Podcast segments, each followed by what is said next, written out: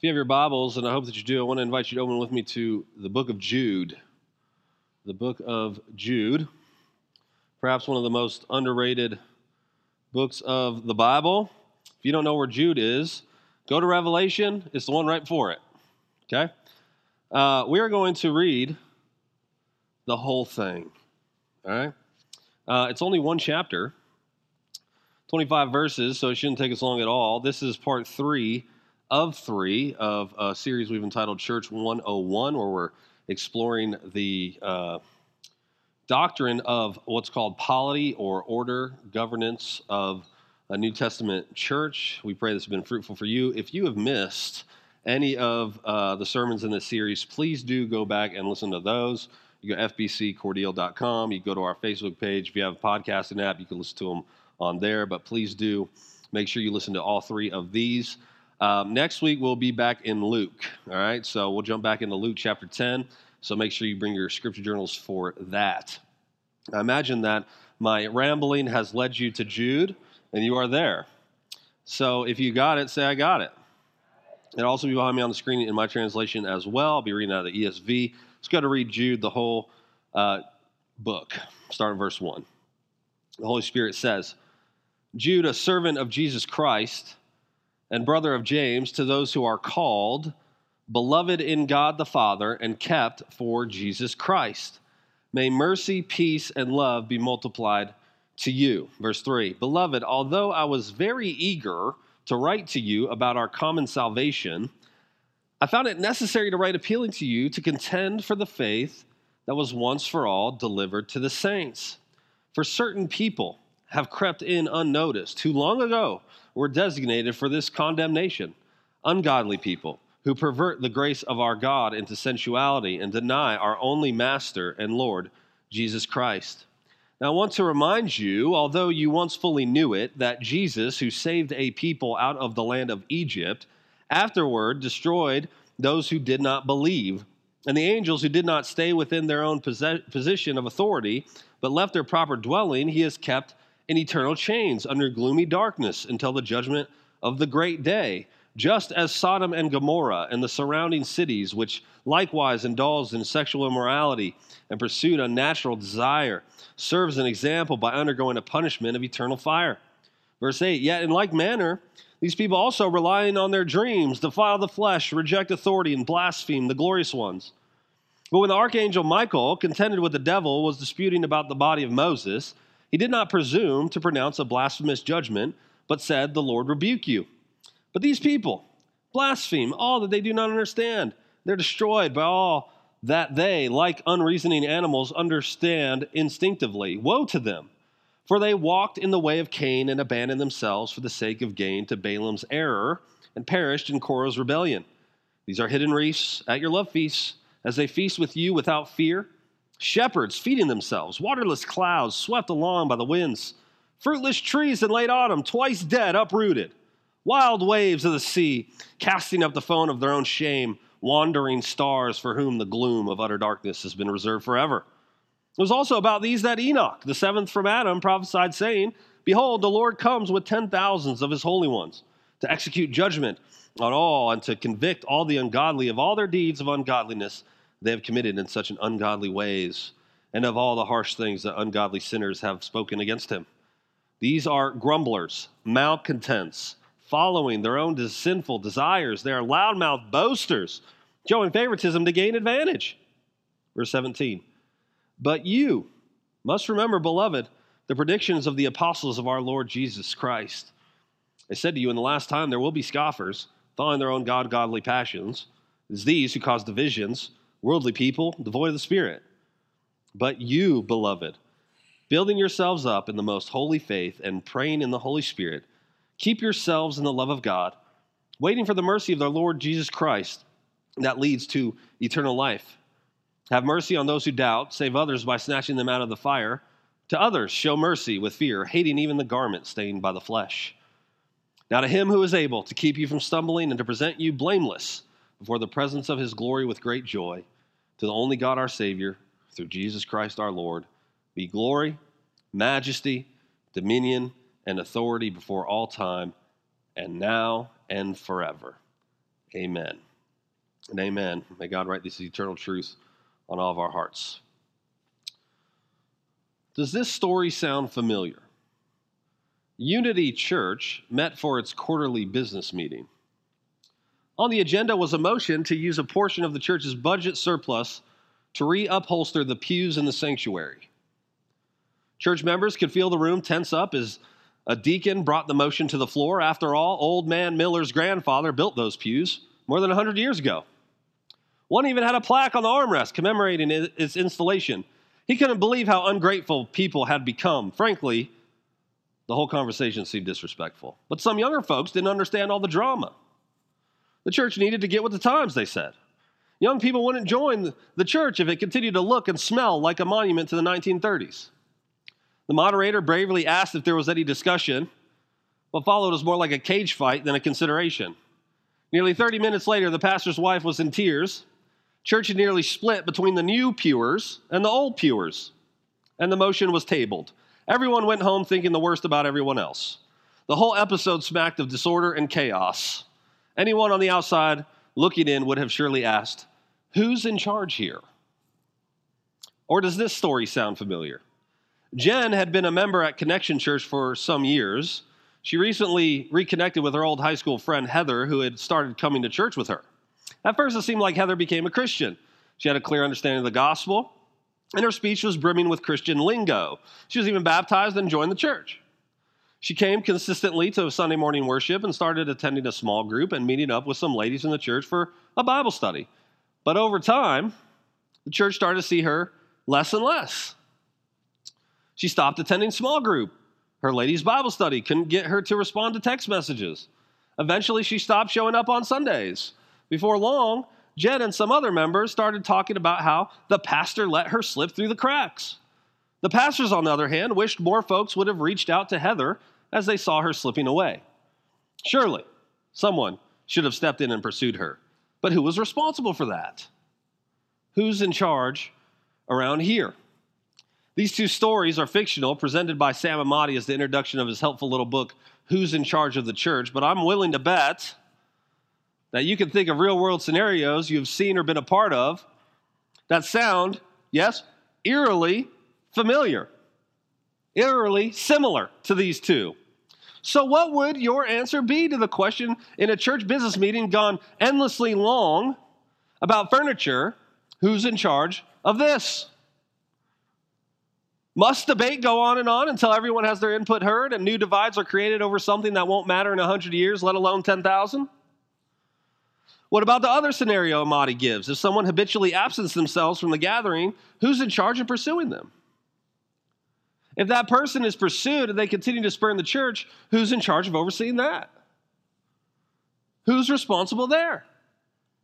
In this short series, we've explored and continue to explore this morning the topic of church governance, order, or polity. We said from the first week that the biblical model that we find in Scripture is that the local church should be Jesus ruled, elder led, deacon served, and congregational accountable. So in week one, we looked at Jesus ruled foundation. Last week, we explored the two offices of elders and deacons, and so today we'll talk about the congregational accountable piece. Last week, we saw what our Baptist forebears also established that in the New Testament, there are two offices in the local church elder or pastors and deacons. We saw that elders appear without exception in the plural and in the New Testament, and that the office of deacon was established in order to, there were three things. You remember? Spot meet tangible needs of members in the church, protect and promote unity, and support the ministry of the elders. And we saw that elders serve by leading, and deacons lead by serving. That elders lead ministry, deacons facilitate ministry, and the congregation does ministry. What we also uh, briefly explored was the question of authority.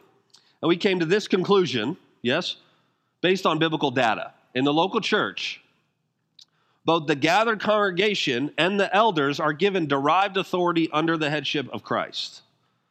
That the elders are to lead the congregation to make wise and biblical decisions, that the elders don't usurp the congregation's authority, rather, they equip the congregation to exercise its authority rightly. And again, you might be asking, why spend all this time talking about polity? Why can't we just order ourselves however we see fit? Why can't we just do it the way we've always done it? Does polity matter anyway? It did to our Baptist forebears, who from the beginning have spilled literal blood and ink on this topic. Th- those whom we stand on the shoulders of believe this topic was so evident in the New Testament that the health and flourishing of a church was, in large part, dependent on getting it right. Baptists have believed historically that since the Bible isn't silent on the topic of polity, neither should we be. Historian Gregory Wills says this about Baptists and getting polity right. Polity was not merely a matter of obedience, the vitality and growth of the churches depended upon it.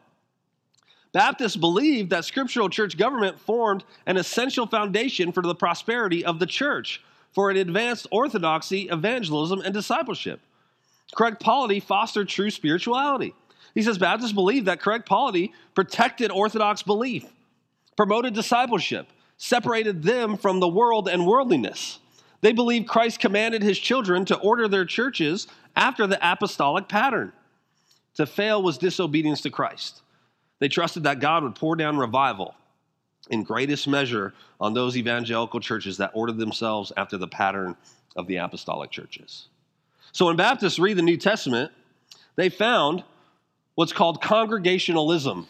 Have you heard that word before? Congregationalism. This is a mark of Baptist identity. What this means is that every true local church is an outpost of the kingdom of Christ, autonomous, or in other words, not beholden or subordinate to any other ecclesial body.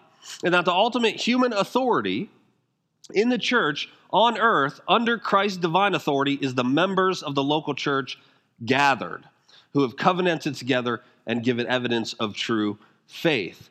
But the authority from Christ is not vested either in individual members nor in power pockets within the church, you understand. Rather, the authority of the local church is vested in regenerate or believing members as they gather and covenant together. As they're together. But to do what? That's what we're going to consider this morning. So the question is Does the New Testament tell us what sorts of things the congregation gathered is responsible for? And the answer is yes. And we see three, all right? We're going to see three major things in the New Testament that the New Testament says the church gathered has authority over. So, number one, the church is to guard doctrine. The church is to guard doctrine. In the letter at hand, we see the half brother of Jesus, Jude, writing to the churches, and we observe his greeting Jude, a servant of Jesus Christ and brother of James, to those who are called, beloved in God the Father, and kept for Jesus Christ. May mercy, peace, and love be multiplied to you. And we see a fitting description of the Christian there, don't we? One who is called, one who is loved by God, and who is kept by and for Jesus Christ unto the day of redemption.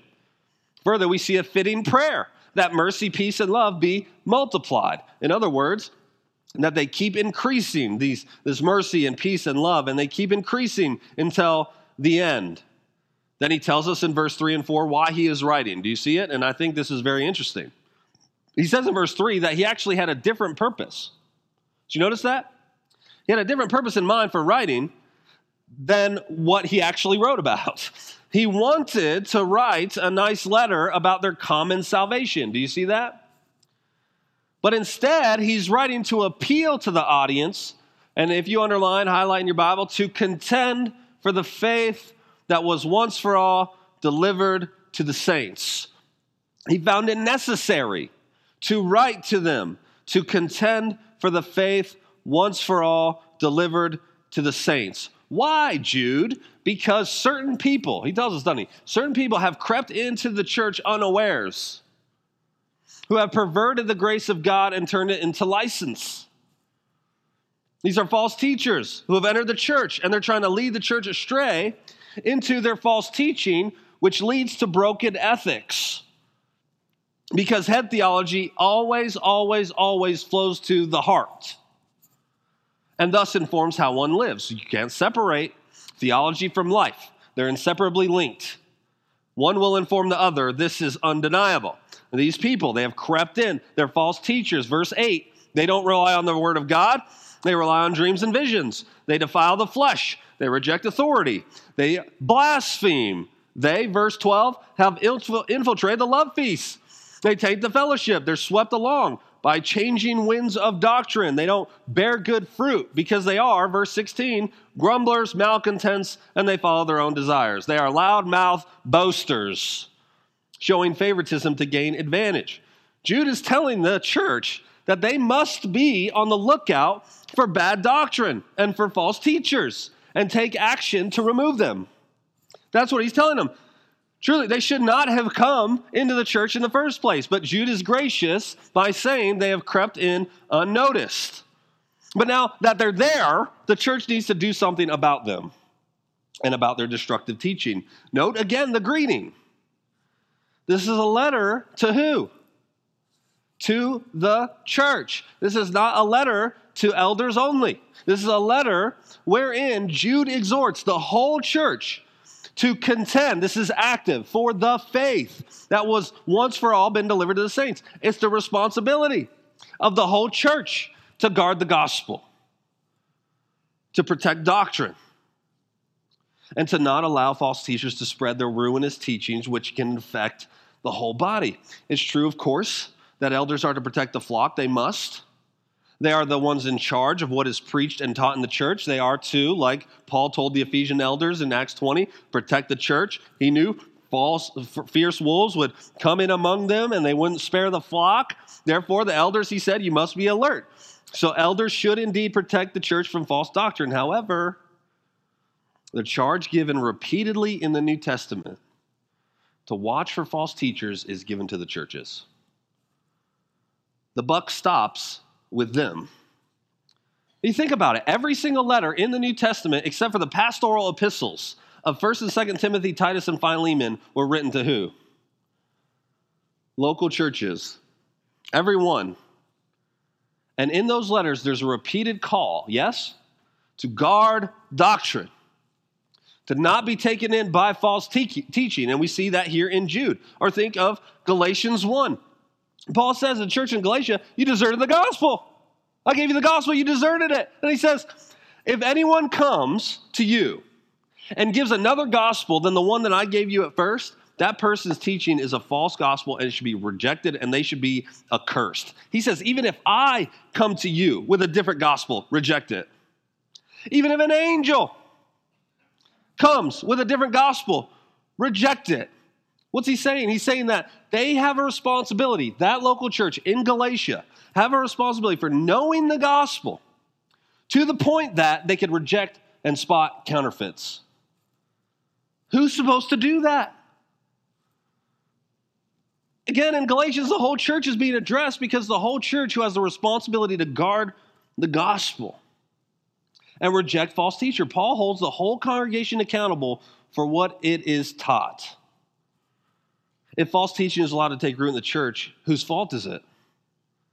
The whole congregation. says Mark Dever, Paul appealed to these Galatian Christians and made it quite clear.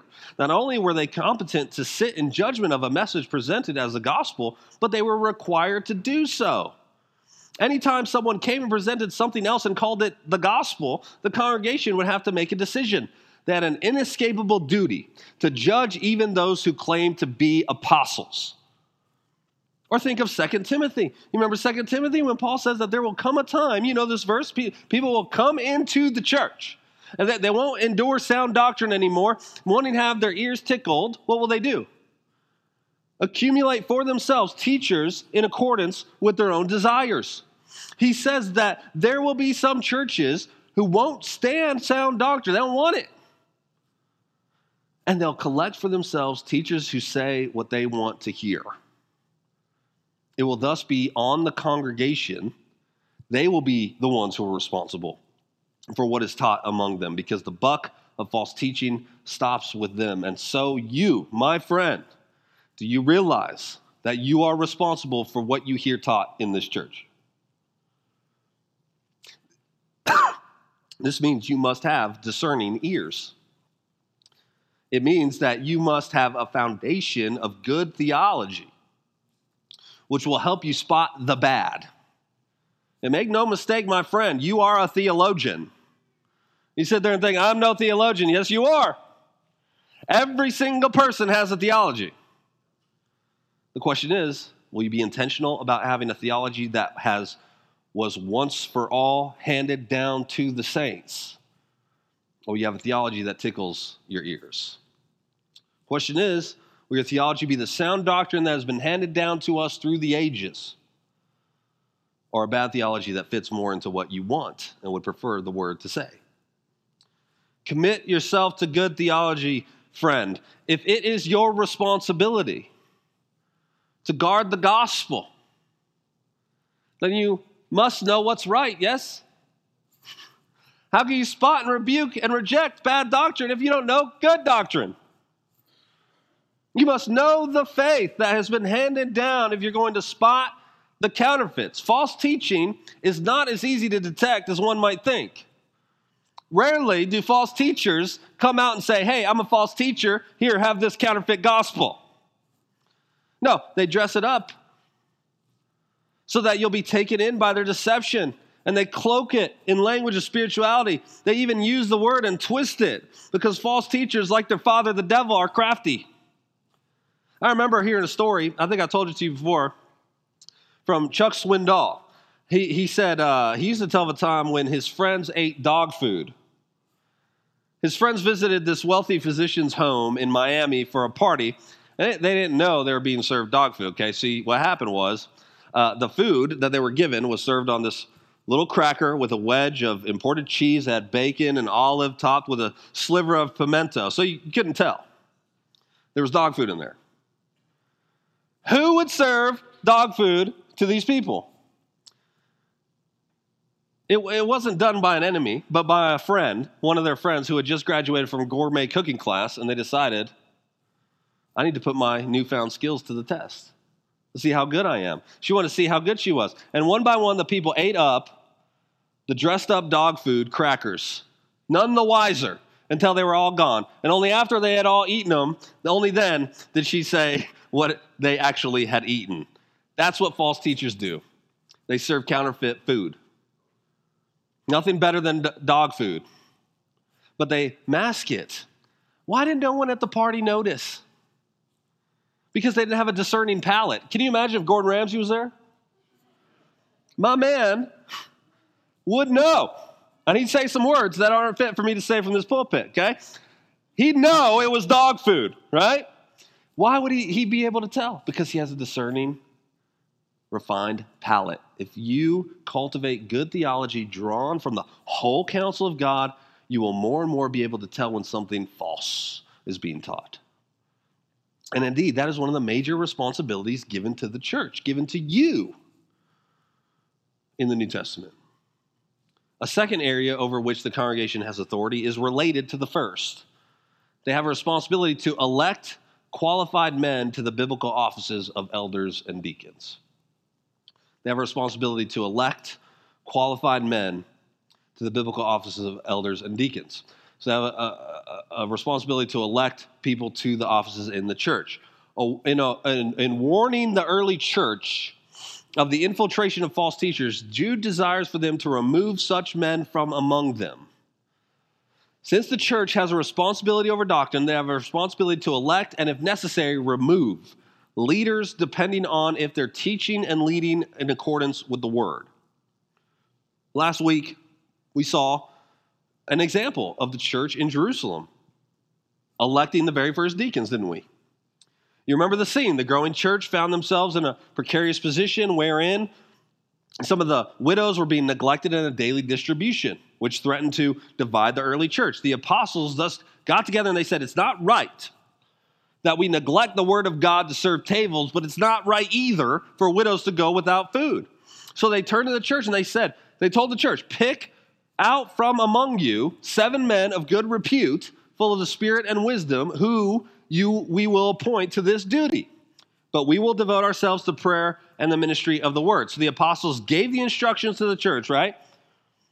And they said, here are the qualifications. They must be wise, spirit filled, and of good repute and the church brought forth seven men to the apostles and said, in essence, here are seven guys that we believe fit your qualifications. Now we see the apostles affirming their, the church's choice and laying their hands on them. Now, in the New Testament, we see the apostles and other leaders appointing elders in new churches, don't we? Which makes sense since the churches were just being established. In Acts 20, Paul gives instructions to the Ephesian elders. In Titus 1, Paul instructs Titus to appoint elders in every town as I direct you. So while the early church was planting churches across the empire, we see the apostles having a hand in the appointment of these offices. However, as you move through the first century and into the second, the apostles are gone, we see the now established churches electing elders and deacons themselves. In the Didache, for example, which is the earliest manual for the church that exists, the instructions are given that the churches should elect for themselves bishops or elders and deacons who are worthy of the Lord, men who are meek, not lovers of money, truthful, and proved. So even though we don't we don't have apostles today, right? We don't have apostles today appointing these offices. We still must select elders and deacons according to apostolic instructions. In other words, each local congregation has a responsibility to elect elders and deacons, but they must do it according to what? The instructions of the apostles. Do you see? We're not left in the dark. Praise God as to what qualifies one to be either an elder or a deacon. We have Acts 6 telling us deacons should be men of good repute and wise and full of the Holy Spirit. We see in 1 Timothy 3 and Titus 1 the qualifications for elders and deacons. We don't have to make them up. We don't have to sit, think up qualifications. We have them given to us, handed to us in the faith once for all delivered to the saints. And the qualifications, if you notice, you read them, they're mostly character driven, aren't they? And except for the qualifications for elders that they must be able to teach. All the qualifications are things all Christians are told to pursue throughout the New Testament. Above reproach, one woman man, sober minded, self controlled, respectable, hospitable, able to teach in the case of elders only, not a drunkard, not violent, not quarrelsome, not a lover of money, not addicted to much wine, managing their own household well, not double tongued. Now you notice what's missing from this list. These are things there, there are things not given as qualifications for either office that we might typically think of when we are selecting and electing elders or deacons. In the context of pragmatism and adoption of corporate business models, we, we've asked not do they fit the biblical qualifications, but are they good at business? You guys see that in the qualification list? Are they financially astute? Do they make good investments? Have they been at the church forever? Are they a nice fella? Are they a good old boy? Are they a dynamic speaker? Will they represent my group and interests well? Do you see any of that in the qualifications for elder or deacon? See, Paul doesn't say any of that, does he? He isn't worried about those things. He's concerned with character, not worldly performance or pragmatic astuteness. It doesn't matter how nice a fella is or how long a deacon candidate has been at the church if he's double tongued or divisive. It doesn't matter how good at, at speaking a pastor candidate is if he has used his position to prey on vulnerable sheep. One of the signs of thinking wrongly on these offices and the church on a whole that I have seen is when people ask, Will this person represent me and my group? Have you seen that? I bet you have. Will they represent me and my group and our cause? That is a sign of an inherently sick church because it begins with the thought that the church isn't one body, but separate pockets of interest groups. It isn't thus about what's good for the whole body, but what's good for our little churches within the bigger one. I don't have to tell you that it's election season, do I? Signs and ads are everywhere. Are you guys sick of them? That gone, man. My, me and my kids will be my kids will be watching YouTube videos on TV, and you know, ads play between the videos, and the political ones come on, and you can't skip them. Do you know that? You know, after like five seconds, you'll be able to skip most ads, not the political ones. And, and uh, it's like we're being collectively punished. I've had Augie, he comes up and he's watching his dinosaur video. You know, it's interrupted by some politician talking about who knows what. And he go, Daddy, skip the ad. And I go, I can't, won't let me.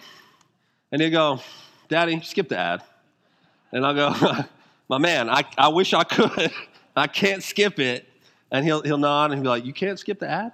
And I'll go, now you're getting it. And then he's like, Daddy, skip the ad. I'm like, And then after this infernal exchange, that it's over, right? the ad's over. But uh, you know, he just wants to get back to his dinosaurs. He doesn't care about what the politician has to say. And I'm with him. you know, I'd, I'd, rather watch dinosaurs too. Actually, I'd almost rather watch anything else. But what do those ads say? You know, they're basically all the same, aren't they? Vote for me because I represent your interests in whatever office I'm running for. It's not really about qualifications or character because they know the voters don't care much about that. They just want to they, they just want to know if the candidate will represent their interests. Is that not true? That's what they appeal to in these ads. Further, eh, there isn't even a pretense anymore that they'll represent all of their constituents.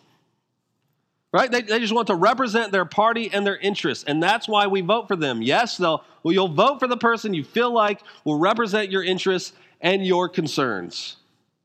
The church should be different. It shouldn't resemble the world, where inside you find people divided into weird interest groups whose main concern is their own cause and comfort and preferences. The whole church is united by the gospel.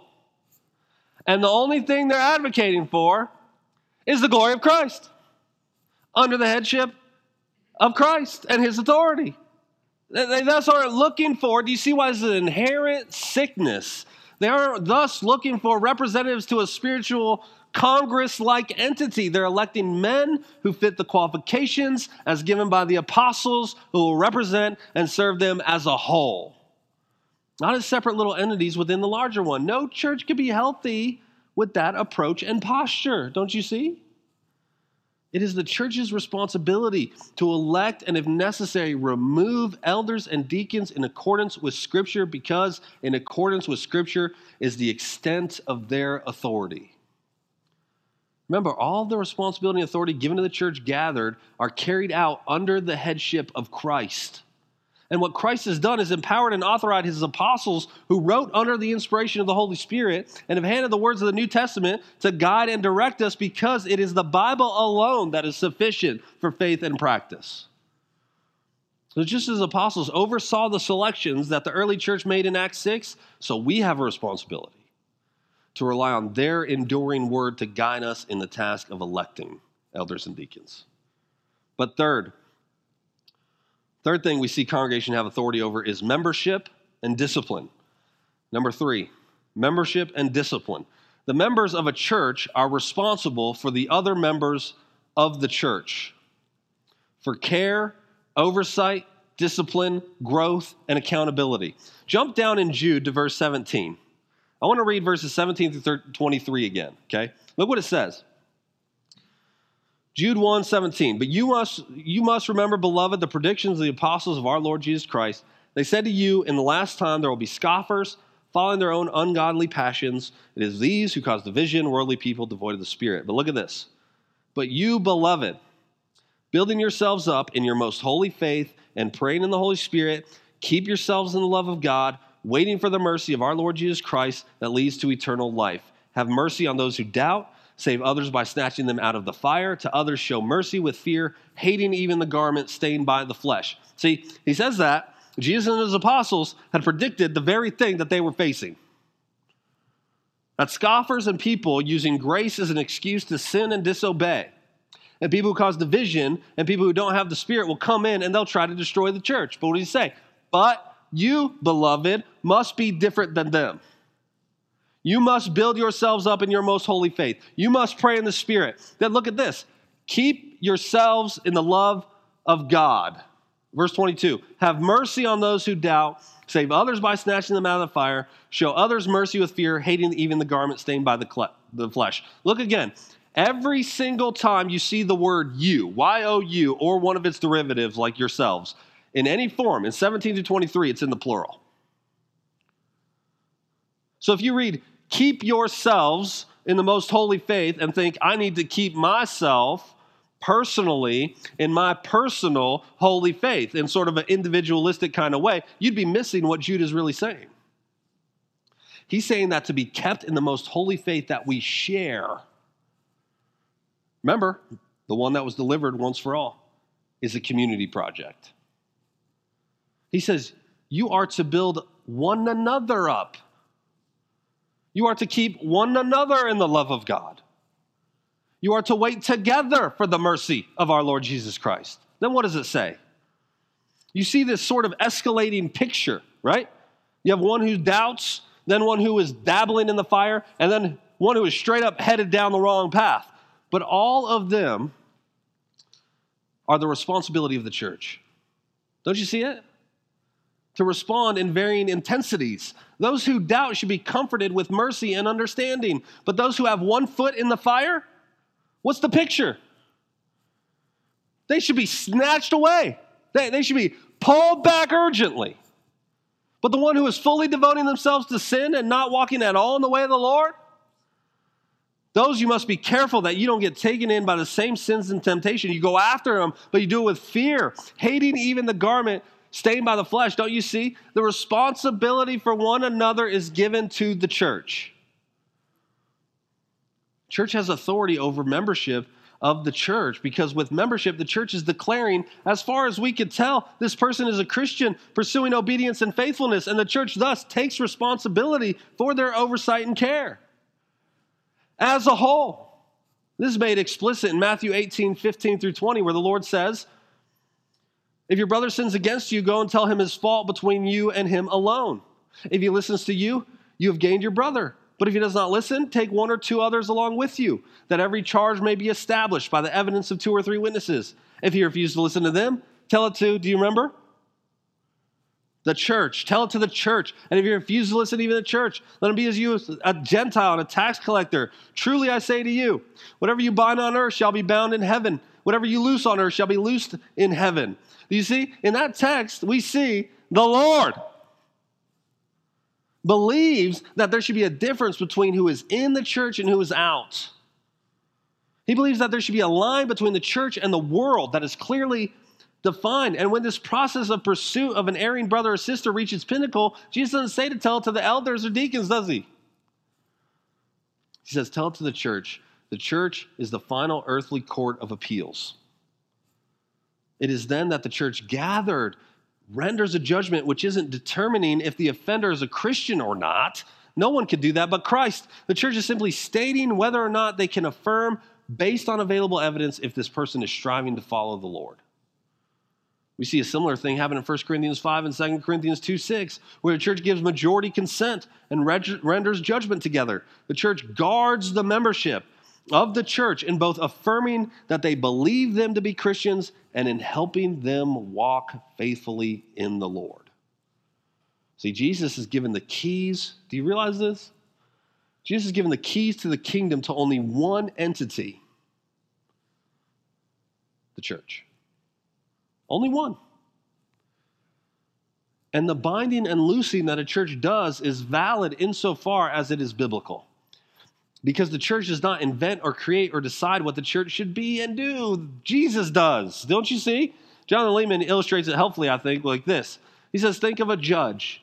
A judge does not make the law, he or she interprets it.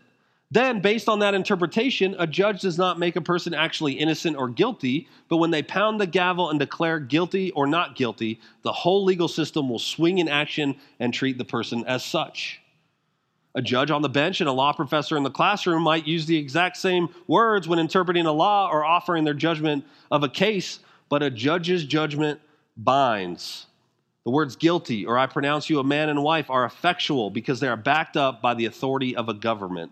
They enact something. And he says this similarly, by virtue of the keys of the kingdom, churches don't make the gospel, nor do they make people Christians but they possess an authority the individual Christian does not possess the ability to represent the kingdom of Christ in formally recognizing people as members of the church or in removing them. They formally represent Christ in heaven. So, do you realize when a church accepts someone into membership, they're not making someone a Christian, right? Rather, they're saying, as far as we could tell, you are someone who has given allegiance to Jesus, and we thus Take responsibility for your faithful following as you too submit to the authority of the church. Is that not an awesome responsibility that the church has? Russell Moore says this our, our vote for president is less important than our vote to receive new members for baptism into our churches. A president is term limited, and for that matter, so is the United States and every other nation. The reception of members into the church, however, marks out the future kings and queens of the universe. Our church membership rolls say to the people on them and to the outside world, these are those we believe will inherit the universe as joint heirs with Christ. This means then that the church as a whole is responsible for every person they retain on the membership rolls. Why? Because these roles are saying to the person, to the church, and the world and heaven that they believe each and every one of those people are Christians based on available evidence and that they are pursuing faithfulness in the Lord. Whose responsibility is that?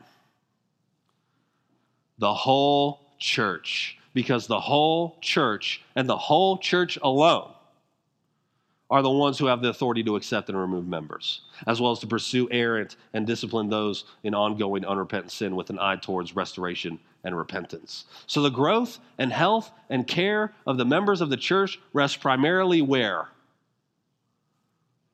In the members of the church.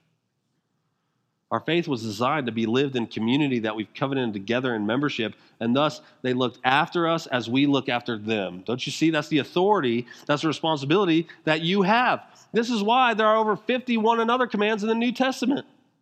Things like love one another, live in harmony with one another, bear one another's burdens, be kind to one another, forgive one another, comfort one another, care for one another, encourage one another, care for one another, and on and on we could go. All of those are incoherent without being an active member of a local church. And all of those remind us that the authority the church has over its members, not in a negative sort of way, but in a positive way that looks after one another and takes responsibility to see to it that they will see the day of redemption too. See, we live in such an autonomous, individualistic society that we neither feel obligated to any group nor want to submit to the care of any group nor want to be responsible for anyone without the freedom to pull the ripcord and bail whenever it gets too uncomfortable. Is that not our culture? But nothing could be further from Scripture's call on the Christian. The people that infiltrated the churches Jude was writing to were people who said, I have grace, I can sin as much as I want, praise God. And Jude is saying, Get them out of there. They have turned grace into license, which bastardizes the gospel. And we too look at people in the church who we've covenanted with and we see them in destructive sin or we see them abandon the fellowship and we go, well, they should live their lives however they want. And who, who am I to tell them anything different anyway? That's an uncaring posture as they come. Who are you? You're someone charged with the care and oversight of your fellow believers. Don't you see? Like, truly, we don't take this posture anywhere else, do we? Do you watch your kid or grandkid do something that will hurt them and say, Who am I to correct them? Do you think it's fine that Timmy is running into traffic? It's fine that he's trying to stick a fork in the socket. It's fine he's trying to jump off the top bunk. It's fine that he wants to go pet that wild snake. It's fine that he wants to eat that tiny piece of uh, Lego. He's not under law, but under grace. I don't want to harsh his mellow. Do you do that? Of course not. You stop them because you care about them. You have a responsibility for their care and growth. So it is with the church. You have been given the keys to the kingdom. You can bind and loose. You see one another with love and devotion so that if a brother or sister is doubting, you could sit next to them and point them to Jesus. When they're putting their toe in the fire, you can snatch them out. When they're fully devoting themselves to sin, you can come to them and call them back, reminding them of the beauty of Christ, even as you do so in fear, hating even the garment stained by the flesh. So we think of authority of members in the church. We must stop thinking about the ability to call the shots when it comes to music and Sunday school and programs and preferences and desires. Instead, we should think of authority rightly is to think of responsibilities over doctrine, electing biblical offices, and helping one another walk faithfully.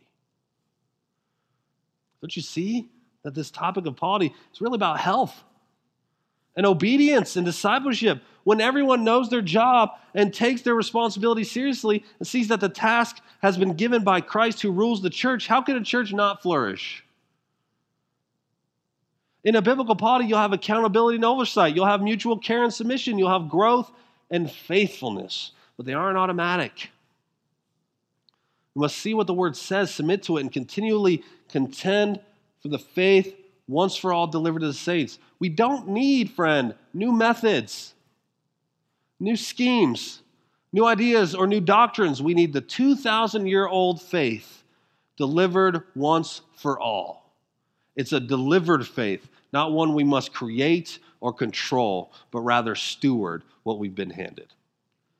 Now, you remember the two cases I presented to you in Emadi's book at the beginning? What are the answers?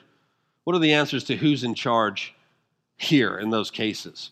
At Unity Baptist Church, they were fighting over whether to reupholster the pews. Remember, one group wanted to honor the past, another wanted to look towards the future. Well, does any of this actually affect the church's membership, discipline, and doctrine? Does it? Not really, right? The church's furniture doesn't hinder the congregation's ability to receive new members into the church or care for the member's spiritual well being, and it certainly doesn't affect the church's gospel doctrine. So, in the end, it's just a matter of wisdom. A decision best left to the elders or to someone they delegate to care for that matter, and the church should follow their lead. The elders might make a decision you would, you would not have made, but you have to trust that they're concerned about the whole church, making the best decision they can, and perhaps working with some information you don't have. What about Connection Church?